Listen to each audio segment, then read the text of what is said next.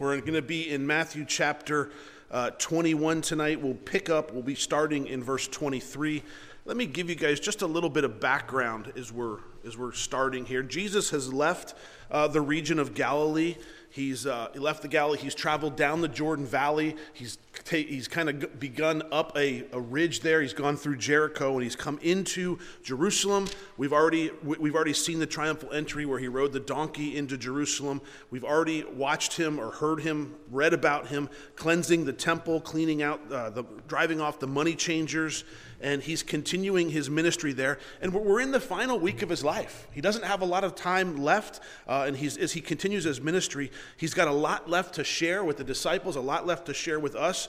And I think we're going to continue to gain and bear a lot of fruit as we study uh, with him. So let's pick up in verse 23 of Matthew chapter 21. Now, when he came into the temple, the chief priests and the elders of the people confronted him as he was teaching and said, By what authority are you doing these things? And who gave you this authority? So the scripture here tells us he's on his way into the temple, or he came into the temple, or he's in the temple. He's, he's right there somewhere in the temple, and he could be uh, coming up on the south side of the temple, there's a set of steps. It's known as the southern steps. And when we visit Israel, we, we spend some time on these southern steps. And, uh, and the actual, the first century steps are there. They're present. You can walk up them. You can sit on them. The same uh, stones that Christ would have walked on, you can, you can walk on and sit. We always do a little Bible study there. So he could have been right there. They're, they're known as the teaching steps. So he could have been right there in that area the southern steps. Or he could have been on up on the Temple Mount. There was a uh, Solomon's porch kind of surrounded it. He could have been in that area. But either way, he's there teaching. There's people that are gathering around him. There's probably a larger group gathering in the way that I imagine it. Uh, people were very interested in what he was saying, what he was doing. And all of a sudden, there's a, there's a ruckus in the crowd. And all of a sudden, the, the chief priests and the, and the elders are they're coming through, they're, they're working their way through the crowd. Excuse me, pardon me, excuse me, pardon me, right in the middle of his teaching. And, and that would be kind of rude, I would think, but they want to get to the front because they want to, they want to confront him while he's teaching, and their hope is to stump him. They want to put a question out. They want to give him something that he can't answer. They want to, they want to try to get him to say something wrong. And as they push through the crowd, I can just imagine as he stops his teaching, he glances at them like, What do you want? And their questions are this By what authority are you doing these things? And who gave you this authority? Now, what things were they talking about? All he was doing was standing there teaching. They're talking about all they'd heard him doing. They're talking about calming the sea. They're talking about calming the wind. They're talking about casting out demons. They're talking about healing the sick and the lame and feeding 5,000 with five loaves and two fishes. All the things. How are you doing all this? Now, shouldn't it be obvious how he's doing it all? But to them, they're trying to stump him. They're trying to get him to say something wrong. They want to know what authority is it? Who's, who's giving you this authority? And Jesus answers them in verse 24. And he said to them, I also will ask you one thing, which if you tell me, I likewise will tell you by what authority I do these things. So Jesus says, All right, I'm going to ask you a question. I'm going to ask you something. And if you will answer my question, then I will answer your question. I will tell you by what authority I am doing these things. Now, his authority should really be obvious because if someone in authority, if someone underneath of someone in authority asks them a question and say, listen, I, I'm going to ask you a question, and you say, well, I'm going to ask you a question first. If the person that's asking the question is higher in authority than the one they're asking, what do they say? I asked you first. You, you don't have the authority to overrule my question, you have to answer it. But Jesus says, no, no, I'm not doing it that way. They know they're underneath of him by the fact that they, they, they, they have to answer his question. They have to figure out what, what's he talking about. So he says, I'm going to ask you a question. And if you answer my question, if you give me an answer, then I will tell you by what authority I'm doing these things. So here's his answer. Here's his question. Verse 25. He says, The baptism of John, where was it from? From heaven or from men? Now that should be pretty easy, shouldn't it? So he asks them, he says, Listen, guys, I understand you want me to tell you what authority, and it should be obvious by now, but I'm, I'm going to tell you. But I, I got to ask you guys a question. You tell me, John the Baptist, his baptism, it was a baptism unto repentance, that he called the people to be baptized unto repentance there in the Jordan River. Where was that from? Was that from man, or was it from heaven? And by heaven, he's indicating, did it come from God? Where did it come from? And it says there in verse 25, they reasoned among themselves, saying, If we say from heaven, he'll say to us, Why did you not believe him? But if we say from men, we fear the multitude, meaning the people, for all count John as a prophet. So they're stumped. They go, wait a minute, we're not sure how to answer this. He only gave us, there's only, this is not even four multiple choice, there's only two. It's either A or B. It's either heaven or men. You answer the question. You got 50 50 shot at getting it right. And they go, wait a minute, we, if we say it's from heaven, if we say that John's baptism, what John, that he was sent from heaven, then the next, he's going to ask us why we don't believe him. So we can't say that. Well, if we say that he's from men, then all these people over here, they're going to get really mad at us because they think he's a prophet and they're going to want to stone us. So we can't say that either. So we got to come up with a, a better, we got to come up with a more intelligent answer. And they did. So they answered Jesus and they said, We do not know. That's their answer. We do not know. These are the chief priests. Okay, that means there was more than one chief priest. There would have been one current reigning chief priest and perhaps another past chief priest and maybe a future chief priest there. These are the chief priests and the elders, the leaders of Israel. They ask him, they, What authority do you get this? And he goes, All right, I'm just going to ask you a simple Bible question. It's Bible trivia. John's baptism, heaven or man? Uh oh, we don't know. What do you mean you don't know? All the people are watching, remember? They're all, okay, this is going to be a good one to see. What are, they, what are they going to say? And their answer is, We do not know. What was their problem? They were trying to be politically correct. They weren't looking for truth. They didn't want to offend somebody. They, didn't, they, they were afraid if they offended the people, the people weren't going to listen to them anymore. They were going to leave. They were going to not listen, not follow them anymore. So we can't say that because they like John the Baptist. They believe that John the Baptist is a prophet. If we say that, we'll offend them. They're concerned about the people. We don't want them to not follow us anymore. We want them to like us. Political correctness is the death of a pastor. If you're trying to be politically correct in your teaching, you're trying to impress the people and you're not teaching the truth.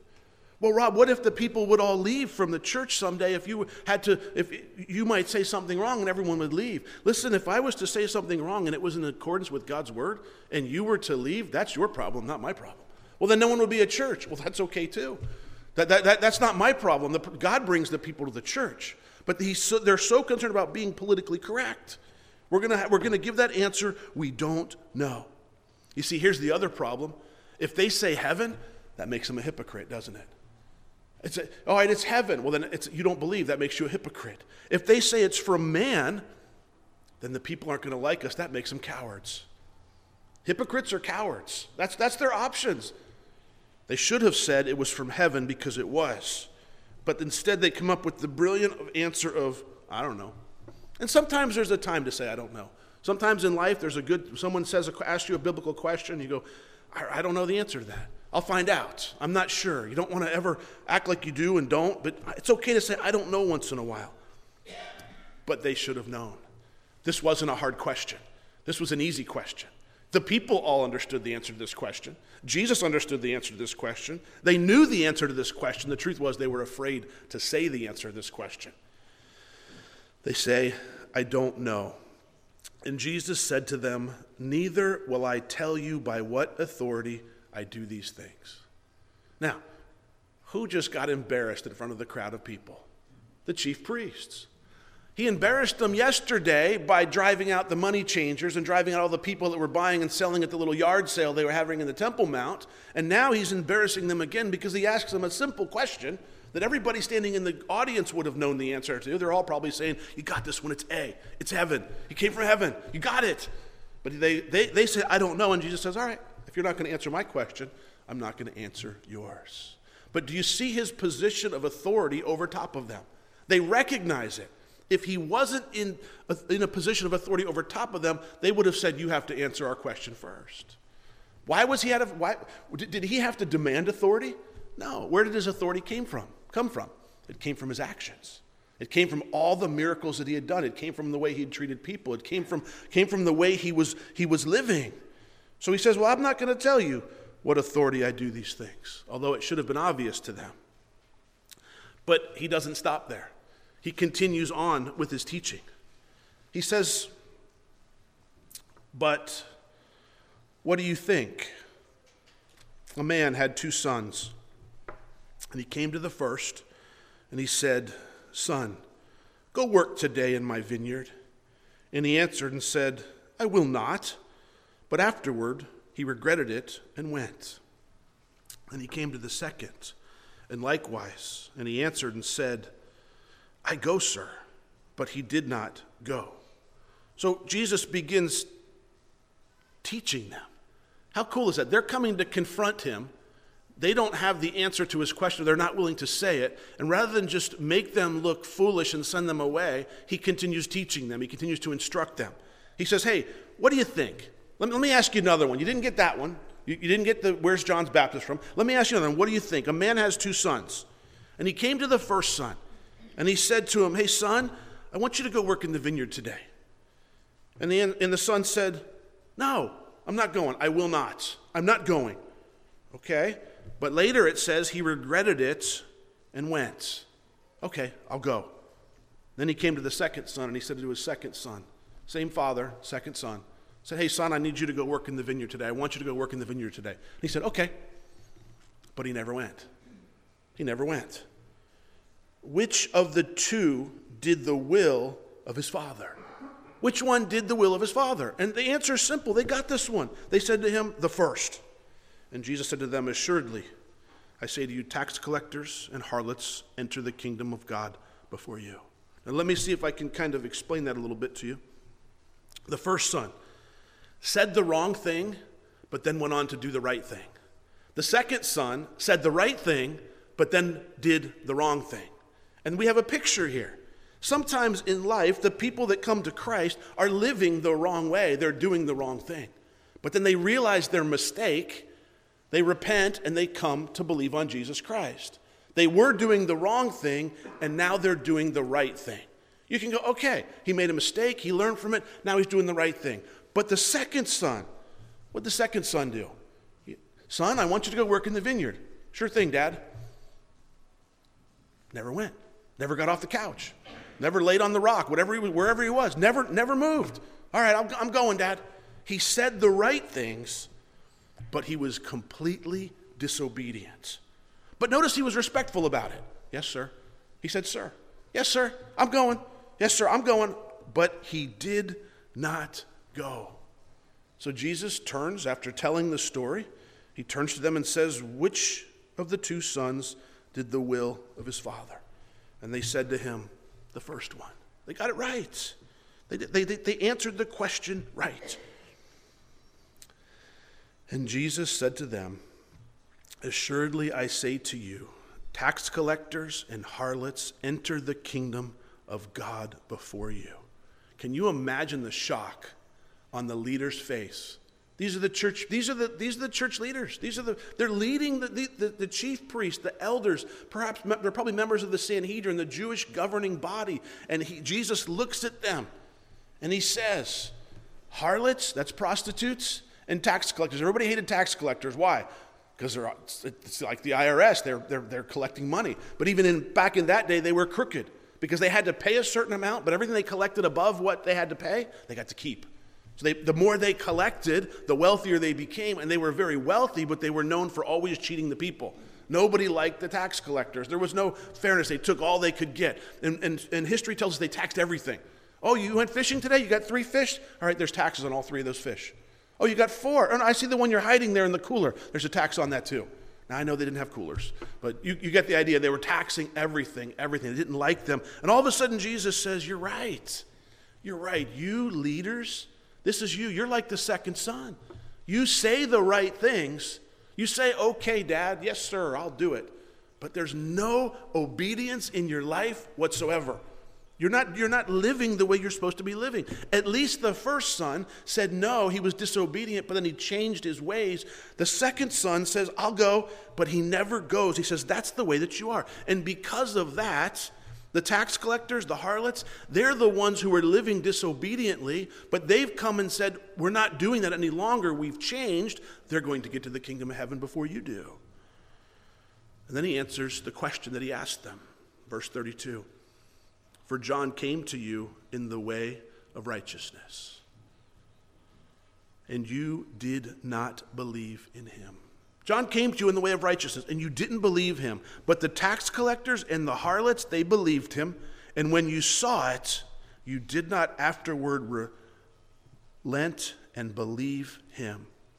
You didn't afterwards do it. You saw it. John the Baptist came preaching a baptism, doing a, baptism of repentance, calling people to repent from their sin. What you're living, what you're doing is wrong. And it's these tax collectors, it's these prostitutes that, you know what, you're right. What we are doing is wrong. We, we're going to repent. We're going to turn away. That's what the word repent means. We're going to turn away from those things and not do that anymore. But you religious people, you didn't do it. You didn't do it. You didn't repent. You, you figured we're okay because we're wearing the special clothing, because we have this title, because we have the status. You figure you're all right that way. And when you saw it, you did not afterward relent and believe in him. You didn't do it. You stayed the same way. You did not, in other words, you didn't regret it. You didn't regret what was happening in your life. You should have seen the errors. What do you do when something in your life that's perhaps sinful is revealed to you? Are you like the first son that says, Man, no, I'm not, I'm not changing. But then eventually you go, you know what? That's wrong. I'm gonna, I'm gonna go, I'm gonna go walk in obedience to my father now. Or are you like the second son who says, Yeah, I'm good. I got it. That's cool all words, no physical obedience. All saying the right thing, but when it comes to doing the right thing, oh, maybe in church on Sunday, but on Monday and Tuesday and Wednesday and Thursday and Friday and Saturday night, they're completely different. Different person. You see, the first son, he was wrong. Prostitutes, tax collectors, you name it. You put that in our, in, what's it look like in our society? All the people you, the, the people, religious people would look at and go, no, they're, they're horrible, filthy, rotten sinners. Yep. But every one of them that repented, believed on Jesus Christ, now has eternal life. But what happens to the upper class, perhaps? The people that have a lot, when the Lord puts it on your heart and says, you know, that pride, that pride thing that's working in you, that really needs to be, no, that's fine. That's, that's, that's, I don't need to worry about that. I'm not like them. I'm not like the tax collector. I'm not like the sinner. I, I'm just, I'm just proud of what I've accomplished in life. I'm just working hard on who I am. Yeah, I'll, I'll do that. I'll change that. But there's never a change made. It's just a continuation. You see, he never repents, he continues on. Will you go? Yeah, I'll go. He never goes. And Jesus shocks them by saying, Harlots and tax collectors will get to heaven before you do. And then he answers their question John came in the way of righteousness, and you did not believe him. You should have believed him. And then in verse 33, he gives the second parable to try to explain. There'll be a total of three. We're only going to cover two tonight. He gives the second parable he says, Hear another parable. In other words, let me explain it to you a different way. Let me give you another picture of what's going on. Hear another parable. There was a certain landowner who planted a vineyard, and he set a hedge around it, and that hedge would have been for protection. He dug a wine press in it, and he built a tower. And he leased it to the vine dressers, and he went into a far country. So the picture here is there's a guy, there's a person who owns some land. He sets up a vineyard, he plants a vineyard, he puts a hedge around it for protection, he builds a tower so you can see over top of the hedge. The vineyard's growing, the grapes are growing, and he leases it to some vine dressers. I'm going to give you what I have, and you're going to take care of it for me, but I'm going to come back for it someday. He leases it to the vine dressers. Verse 34 Now, when the vintage time grew near, he sent his servants to the vine dressers that they might receive its fruit. So what's happening is the, it's, it's harvest season. The, the, grapes are ready. It's time to, time to harvest them. So I'm going to send, my landowner's going to send his servants. Go, go, go get some of those grapes at that, at that vineyard I planted that we own. Go, go, go down there and get some, get some of those grapes for us. So it's, it's time. It's harvest season. And the vine dresser took, now the vintage time drew near. He sent his servants to the vine dresser that they might receive its fruit. Verse 35, and the vine dresser took his servants, beat one, killed one, and stoned another. Wait a minute. That's my property. I've, I've paid you to take care of my, my stuff. I, I, you're, you're, taking care of my stuff, and you're supposed, I'm coming down for some grapes. They're my grapes. you are going to get your, your pay, but, but how does he treat the owner's servants? He beats one, he kills one, and he stones another. In other words, two are dead, one's beaten. He probably sent the one that was beaten back home with the information. Verse 36 again, he sent other servants, more than the first this time they did likewise to them. Now, if you were the landowner and you were trying to claim your grapes on your property, how would you respond after the second group of servants were treated the same way as the first group? How would you, how would you, what would you do? What would it, would it be, would, would you, what would you do next? What would be the next step that you would do? You know, for me, I'd, all the big guns are coming out. We're getting every, all the, all the firepower. We're going down and solve this problem. We're going to take matters into our own hands. That's not what the landowner does. What's the landowner do? He's going to send his son. He's going to send his son. Verse 37 Then, last of all, he sent his son to them, saying, They will certainly, they will respect my son. If I send my son, he's a representation of me. They're going to respect him, aren't they? They've got to respect my son. They're going to respect my son. Verse 38 But when the vine dressers saw the son, they said among themselves, This is the heir. This is, this is, this is the son. He, he's, this is all going to be his someday. We're going to be working for him. Come, let us kill him and seize his inheritance. I know, we'll kill him. We'll wipe him out, and then we can keep this. If we kill the son, dad's not sending anybody back. But we'll just, we'll, this will become ours. Let's do that. Verse 39 so they took him and they cast him out of the vineyard and they killed him. Therefore, when the owner of the vineyard comes, what will he do to those vine dressers? Remember, he's talking to the leaders, to the chief priests and the elders. He tells them the story. What's going to happen? What's going to happen to the owner of the vineyard who sends his set of servants and they're dead? Sends another set of servants, they're dead. He sends his son, they're dead. What's going to happen, guys? What's going to happen to them? Look what they look what they respond. Verse 41. Then they said to him, he will destroy those wicked men miserably and lease his vineyard to another vine dresser who will render to him the fruits in their season. That's their answer. He's going to destroy him. He's going to come back, he's going to kill him, he's going to take that vineyard, he's going to find some new people to take care of it. Make sense to you? Wouldn't you do the exact same thing? What's this parable mean? You see, there's an incredible meaning here. Let me just fill you in on who the characters are. The landowner, that's God, it's His. The vineyard, that's the nation Israel. There are several times in the Old Testament, uh, Psalms chapter 80, Jeremiah chapter 2, Isaiah chapter 5, Israel's referred to as a vineyard, to God's vineyard. The vineyard, that's Israel. The servants that he sent, those are the prophets of old. Israel didn't listen to the prophets of old. What did they do to them? They killed them. Many of them were killed. And the Son, who was that? It's Christ. That's Jesus. That's the Messiah. He tells them he will destroy those wicked men miserably and lease his vineyard to other vine dressers who will render to him the fruits in their season. Luke gives us a little more insight. No, it's not going to happen. Certainly, it's not going to happen. Can't happen that way because right about now, their mind's clicking. Right about now, they're realizing wait, wait, wait, wait, hold on a second. The nation Israel, that's us. Uh, the vine dressers, the, the, the, wait a minute, that's, that's us. We're those wicked vine dressers that have killed the prophets. We're the wicked vine dressers that have killed the son, and we know they will. They haven't yet. They're getting that. Luke says they respond, certainly not. No, no, no, that's, that it can't happen. He's not going to take that vineyard away and give it to somebody else. Now, don't we know that's exactly what happened?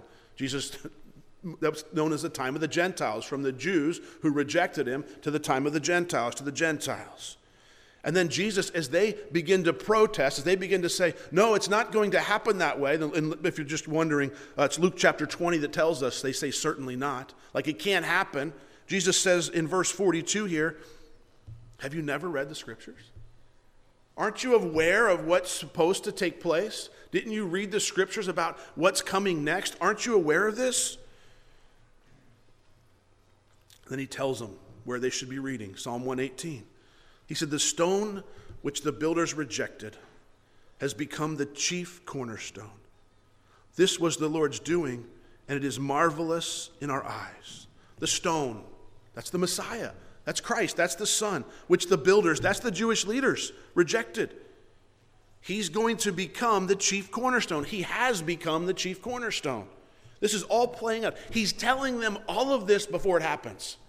He's, he's filling it in. This is what Psalm 18 means. And that this was the Lord's doing, and it's marvelous in our eyes. In other words, you guys are going to reject the Messiah. You're going to reject him. But he's going to become the chief cornerstone. What's built upon the chief cornerstone of Jesus Christ? The church. The church is what's built upon him. He's the chief cornerstone. He's the foundation of the church, and the church is built upon him. You're going to reject him, but there's going to be something built upon him. God's hand is moving from the Jews to the Gentiles. He's not done with them. He will finish with them later, but there's a time of the Gentiles that's coming in. This is what Jesus is kind of explaining to them. Now, just this, I thought this was kind of cool. Maybe you didn't know this, maybe you do know this. When he says the stone which the builders rejected has become the chief cornerstone, this was the Lord's doing, and it is marvelous in our eyes. Does anybody know what comes next after that? If you were to turn, you don't need to turn there, but if you were to turn to Psalm 118, the very next verse says, This is the day the Lord has made. Rejoice and be glad in it. Why? Because the Messiah is on the scene. They would have known that. As they would, they would have known this scripture in their head. He's talking to the chief priest, the leaders. He would have, they, they would have continued. You ever have anybody quote you a scripture and they only quote part of it and your mind keeps going? Because you know what the rest of it is, because you know what, they would have known what Psalm 118 said. So, as Jesus would have said, the stone which the builders rejected has become the chief cornerstone. This was marvelous. This was the Lord's doing. It's marvelous in our eyes. Their mind would have said, This is the day the Lord has made. Rejoice and be glad in it. Naturally, it happens that way. If you know the scripture, you're going to continue hearing it. And then he tells them in verse 43 Therefore I say to you, the kingdom of God will be taken from you and given to a nation bearing the fruits of it. In other words, the kingdom of God is going to be taken from you, the Jewish leaders, the Jewish people. I'm taking it from you. It's going to be taken away from you, and it's going to be given to another nation. Who's the other nation? The Gentiles. Jews and Gentiles. There was only two. You're either Jewish or non Jewish. You're Jewish. So if, if you are Jewish, you fit into the Jewish world. If you are anything else, you're considered a Gentile. So he's saying, I'm taking, you know, in, in, looking back, when you look back to the Old Testament, the Jews were supposed to represent God to the rest of the world. They were supposed to be the one that they showed the rest of the world how powerful and mighty their God was. Instead, they closed him in. They, they, remember, they set up a flea market in the court of the Gentiles. They didn't want anything to do with the Gentiles, they despised the Gentiles. And the Lord says, Because you've done this, I'm taking it away from you, and I'm going to give it to a nation that's going to, uh, is going to bear the fruits of it. Remember last week, the fig tree. What was the fig tree missing? Fruit. Jesus cursed the fig tree because it didn't bear fruit. He said, I'm going to give it to a nation that's going to bear the fruits of it. Now, how do you think they responded? Verse 45. Now, when the chief priests and the Pharisees heard his parables, they perceived that he was speaking of them. There's no question about who he's. They knew who he was talking to. They realized what he had said, and they sought to lay hands on him. They feared the multitudes because they took him for a prophet. Once again, they feared what the people would do. What if he really wasn't the Messiah? Wouldn't they have an obligation to lay hands on him and, and get him out of there and not let him teach in the church? Why would you let a, in, in the temple rather, why would you let a false teacher teach? You should, now, I'm not saying they should kill him, but they should move him out of there. They shouldn't be there. I know, I've never had to do it, but I have several pastor friends that have had people teaching at their church and had to walk up right in the middle of it and stop them from teaching. Walk up right in the middle because what they were teaching wasn't true. And they, they would, they will, t- how did you do that? You have no choice. It's hard. You have to go up and interrupt them and be as nice as you can, but you cannot let them continue spewing false doctrine to people who are trying to learn God's word. You have an obligation to go say something and do something about it. You cannot let it continue. I've never had to do it. Maybe I will someday. I, hopefully, you know the person that's going to teach before it happens. Hopefully, you, you can trust them. But if, if he wasn't the Messiah, they should have moved him out of there and not let him do it. But instead, they're still afraid of the people. They're still afraid. What are the people? The people really like him. The people really care about him. I don't think we should, we should bother him. Let's just let the people. No, no, no. The people, they think he's a prophet. Who cares what the people think? They're not interested in the truth. They're interested in the people. They want to keep their, their, their business running. They want to keep their, their, their, their religious system operating the way, that it's, the way that it has been because it's benefiting them financially. They want to keep everything just status quo, no interest in truth whatsoever. He, they sought to lay hands on him. They feared the multitudes because they took him for a prophet. This is the second of three parables that Jesus is going to use to answer the question that he asked them. The original question he asked them was the baptism of John. Where was it from? Heaven or from men? And then he told them in verse 32 For John came to you in the way of righteousness, and you did not believe him. And now in the second parable, he's again telling them, Hey, God, he's the, he owns the vineyard. You guys are the, you're the vine dressers. I've sent my prophets to you, you've killed them. I've sent my son to you. Now we know it's only less than a week where they would kill the Son of God as well. What's going to happen? And by their own response, what did they say? They said, I would go destroy that vine dresser. I would throw him out and get someone in there that could take care of my property. And that's what Jesus says, that's exactly what's going to happen. I've given you the things of God, I've given you the ways of God, but you have not bared the fruit of God. And now I'm going to come take that away from you. I'm going to pass it on to the Gentiles, all those who believe on Jesus Christ. Understand this because going forward from chapter 22, 23, and 24, we're going to continue looking towards end times things. This is a prophetic thing. He's telling you the stone which the builders rejected has become the chief cornerstone. It's the Lord's doing. He's telling you ahead of time. He, he's, he's telling, I am going to be, I am the one. I'm the Messiah. I'm showing it to you. Did I skip a verse there? I did. Let's go back to verse 43. I can't skip that. Therefore, I say to you, the kingdom of God will be taken from you and given to a nation bearing the fruits of it. And verse 44 says, Whoever falls on this stone will be broken, but on whomever it falls, it will grind him to powder. What does that mean? And then he went on to say, Now when the chief priests and the Pharisees heard his parables, they perceived that he was speaking of them. Whoever falls on this stone, who's the stone? The stone is Jesus Christ, right? Whoever falls on the stone will be broken, but on whomever it falls, it will grind him to powder. Some people look at this and they would say, well, if you fall on Jesus Christ, you're going to have a broken life. I don't think that's what he's saying here. And, and, I've heard that taught that way before. I think what he's saying is whoever trips over this stone, you're going to be broken. That word broken means broken to pieces, it means shattered. You, you, you reject this stone, meaning of himself, you're going to be shattered. And if you, but on whomever it falls, in other words, you're going to trip over me, it's going to shatter you, but someday you're going to be crushed by it because you're going to face the judgment. It's, he's referring to you're going to fall on the stone. In other words, the leaders were falling on the stone. They were falling over Jesus Christ right then and there. And then in the future, they would be crushed by it, they would be destroyed by it. In other words, he's telling them the consequences of what they're doing. This is what's coming in your life. If you what you do with this stone, what you do with the rock of Jesus Christ matters. You can say, no, no, I don't want that. That's not for me. No, thank you. That's fine. You're, you're going to trip over that stone, and someday that very stone will be the thing that crushes you, that sentences you to eternity in hell apart from Him forever. Or the stone can be the thing where you place your, place your feet.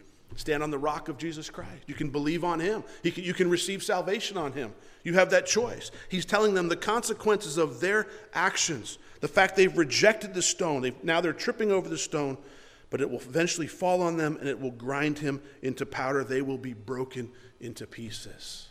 He's warning them. He's warning them. He's telling them this is what's going to take place. So I guess we're not going to look at chapter 22 tonight. There's one more parable that he's going to use. We'll pick that up next week. I don't have time to cover it, um, so we'll finish a little bit early. But I guess the question that we should kind of ponder in our hearts, a couple of questions maybe. Which son are you? Which son are you? Are you the first son who has done wrong and now you're walking in obedience? Or are you the second son who says the right things, acts like you're walking in obedience, even polite, but complete disobedience in your life? I would ask you, I would encourage you to repent. Where do you think that Jesus' authority is coming from? That's what the scribes asked him. That, I mean, that, that's what the leaders, where, where is your authority coming from? Who gave you this authority? You know, that's a question that we have to answer ourselves. Where do you think his authority came from? You, you can't really deny that he lived because history tells us that. But where, do you, where does his authority come from? If you say his authority came from God, do you treat his word that way? Or is it just passive? It's just, well, I'm more like the second son. Yeah, his authority came from God, but are you walking in obedience? No, not really. So you're like the second son. And what will you do with the rock? What do you do with Christ? Is he your Savior? Has he delivered you from your sin? Or are you tripping over him? You don't want anything to do with him. That's a choice that we get to make. You see, the implication here is that Jesus is taking, he's in the process of presenting himself to the Jewish people as their Messiah, and they're going to reject him. And he says, All right, I'm going to present myself to the Gentiles. They will accept him. Now, the wonderful thing is, is I don't believe that Jesus is done with the Jews. Many people think that at this point in time, after this happens, the Jews, Jesus was done with them, and all of his promises to Israel now transfer to the church. It's called replacement theology. I don't believe that. I believe Jesus is going to pick back up where he left off because the scriptures tell us there's a, there's a time of the Gentiles. There's a, there's a dispensation of grace, we would call it. There's a time where we can ask God for forgiveness, and He says, I'll grant it to you. I will clothe you in my righteousness. I will, I will put my garments on you, and we'll see that next week in the next parable. I will clothe you. And then, at some point in the future, beginning with the great day of the Lord, which starts with the rapture of the church, God will turn his focus back to Israel and he'll begin bringing them back home, those that would believe on Jesus Christ. Not, they wouldn't be saved because they're Jewish, they'll be saved because they realize we missed the Messiah however many years ago it was. What do you do with it? Will you take and believe on Jesus Christ as your Savior, or will you trip over him? It's a choice you get to make. Let's pray. Father, we thank you for this time in your word. Lord, I pray that we wouldn't be like that second son. I pray that we wouldn't just acknowledge you with our lips, but we would acknowledge you and live our lives for you. Lord, we need your help to do that. Father, if there's things in our life that need to change, may we not just say, Yeah, we know. Instead, may we walk in obedience. It's better to be living a life of disobedience and then come to obedience than think that we're fine. Lord, may our lives truly be focused on living after you. And may you have your way in our heart, ministering to us, teaching us, and growing. Wherever we're at, Lord, may you meet us right where we're at. And Father, if there's anyone in here that doesn't know you, would tonight be the night that they decide to give their life to you? May they come to you and ask you for the forgiveness of sins. May they believe on you for salvation. And may they begin a walk with you that would not end until the day that they see you face to face. In Jesus' name, amen.